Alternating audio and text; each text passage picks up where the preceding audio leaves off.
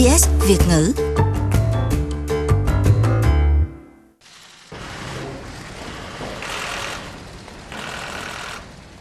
Tổng thống Donald Trump đã xuất hiện trong một cuộc họp báo tối hôm qua để xác nhận tin thủ lãnh tổ chức tự xưng nhà nước Hồi giáo Abu Bakr al-Baghdadi đã chết. Last night, the United States Hoa Kỳ đã đưa thủ lãnh khủng bố số 1 trên thế giới ra trước công lý. Abu Bakr Baghdadi đã chết. Tòa Bạch Ốc xác nhận al-Baghdadi đã chết trong một cuộc đột kích của biệt kích Mỹ tại Syria. Ông Trump cho hay al-Baghdadi và ba đứa con bị dồn đến đường cùng và đã cho nổ bom mang trên người. Cả bốn cha con đều thiệt mạng. His body was mutilated by the blast Ông ta nổ banh xác, đường hầm đổ sập, nhưng kết quả xét nghiệm xác nhận đó là ông ta. Thế giới biết đến Abu Bakr Abadi khi ông này tuyên bố thành lập đế chế Hồi giáo tại Iraq và Syria trong năm 2014, từ đó tung ra các chiến dịch khủng bố trong khu vực. Các lực lượng của Mỹ tìm thấy ông tại một khu nhà trong tỉnh Idlib của Syria. Ông Trump cho biết lính biệt kích Mỹ đi trên 8 chiếc trực thăng đã đổ bộ xuống, đột nhập vào tòa nhà nơi al-Baghdadi ẩn náu. Giao tranh xảy ra trong giây lát. Lính Mỹ không bị hề hấn gì, nhưng họ đã hạ sát nhiều tay súng của IS. El-Baghdadi rất tàn bạo, bạo lực và ông ta đã chết như vậy. Nhưng ông ta chết như một kẻ hèn nhát. Ông ta đã than khóc trước khi chết. Bộ trưởng Quốc phòng Mỹ Mark Esper nói rằng họ đã tìm cách bắt sống al-Baghdadi, nhưng xác nhận là lính biệt kích được lệnh có thể bắn hạ nếu cần. Ông Esper nói với CNN lời biệt kích Mỹ đã kêu gọi đầu hàng, nhưng al-Baghdadi không chịu mà bỏ chạy xuống một đường hầm.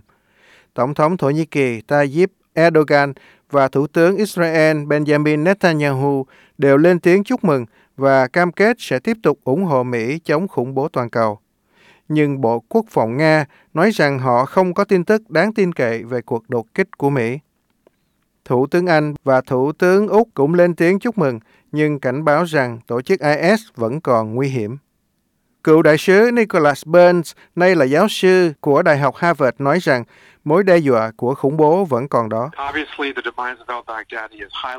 Đương nhiên, triệt hạ được el-Baghdadi là rất có ý nghĩa. Ông ta là lãnh đạo tinh thần của đế chế Hồi giáo. Ông tuyên bố thành lập hồi năm 2014. Nhưng tổ chức này vẫn còn đó.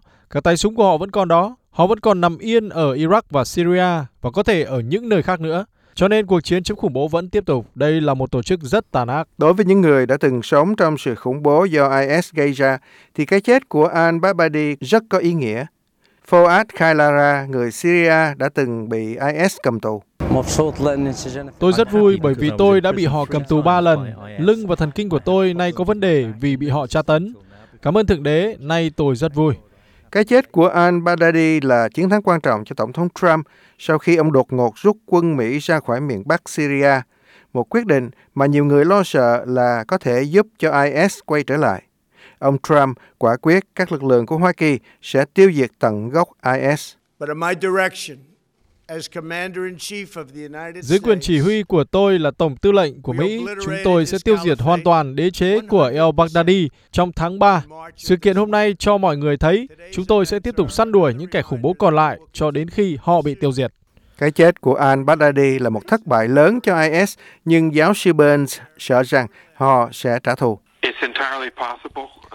Hoàn toàn có khả năng đó vì nhóm này rất tàn ác. Kể từ khi nổi lên từ năm 2014, họ đã giết rất nhiều người trong 6 năm qua, cho nên không loại trừ khả năng họ sẽ có các hành động trả thù.